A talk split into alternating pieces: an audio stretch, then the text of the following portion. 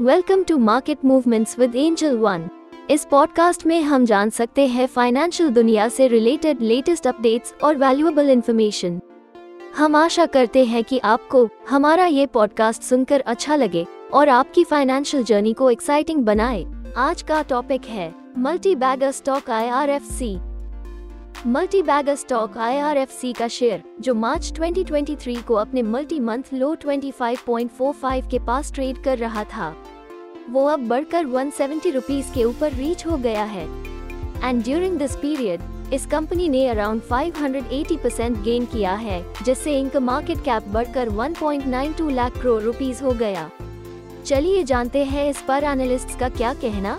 Analyst at Angel One technical और derivatives ने कहा कि Since prices have seen a vertical rally in the last few months, technically, एक support find out करना difficult है, पर levels around 135 to 140 can be considered as immediate support. और तो और क्योंकि काउंटर अनचार्टेड जोन में है स्पेसिफिक टेक्निकल रेजिस्टेंस के बिना इस कंपनी के ग्रोथ को रेगुलरली चेक करते रहना चाहिए और एक रिप्यूटेड कंपनी के सेक्टर एनालिस्ट ने कहा की बजट नज़दीक आने के कारण रेलवे सेक्टर में जो तेज़ी देखी जा रही है, इसकी वजह से रिकॉर्ड बजटरी एलोकेशन की उम्मीद कर सकते हैं।